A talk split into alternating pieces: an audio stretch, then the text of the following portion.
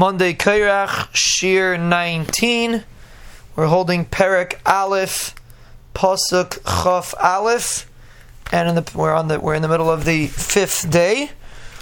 And the Rabbi Shalom originally said in last pasuk that the mayim should give should produce fish, all different kinds of fish, and birds should uh, live. Uh, should, birds should live on the ground and fly in the sky. And in this pasuk, you see something interesting which you don't find anywhere else up until now. You don't find this concept anywhere else in the Torah. We will find it in the future, Mitzvah We don't. We haven't found it till now. The pasuk says, "Vayivra Elokim es hataninim agadolim." The Rebbeinu Shalom created the big, large taninim, the big fish, and Rashi says it's referring to the leviathan, which is a very large fish, and the the Leviathan and its and its Ben Zug, the two Leviathans, the female and the male. That's what this pasuk is referring to. That's called Nefesh her emeses, and all Nefesh that crawls around, that swim, that goes around. Asher Shartzu Hamayim Leminam, that the land produces Leminam, according to their individual min. Veis Kol Oif Konaf Leminehu, and all the birds. Leminehu Vayar Elokim ki tov. The Rebbeinu Shalom saw that it was good. So we see something very interesting. It means even though the Rebbeinu Shalom already said that there should be birds and fish, the pasuk stresses again that the Rebbeinu Shalom actually created them, which is something we had before. We discussed it then. But this, what's what's interesting over here that we had not had before is the word vayivra. Vayivra, Bria, is always a yesh me'ayin, which means the Rebbeinu created something from nothing. The word Bria means the Rebbeinu created something from a non-existence.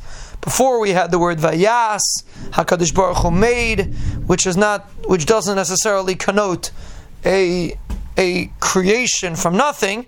But over here, for some reason, the Torah says Vayivra, which is interesting because we already said it's coming from the Mayim. Yishritzu Hamayim, the Pasuk said before. And the Oifas also came, we explained, it came from the mud. Chazal say the Oifas came from a mixture of water and dirt. So the question is, why over here does it say Vayivra? And the Rishonim talk about it. And perhaps we could say a pshat that we explained before that the fish and the birds are more of a spiritual kind of creation more than the other creations.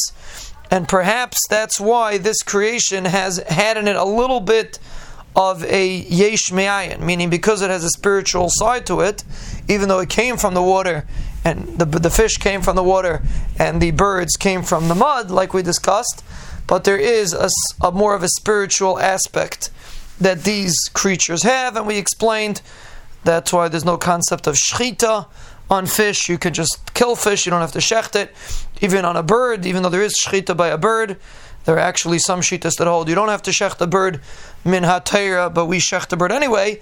But the shchita on a bird is much less of a shchita than on an animal because it's much more of a spiritual creature.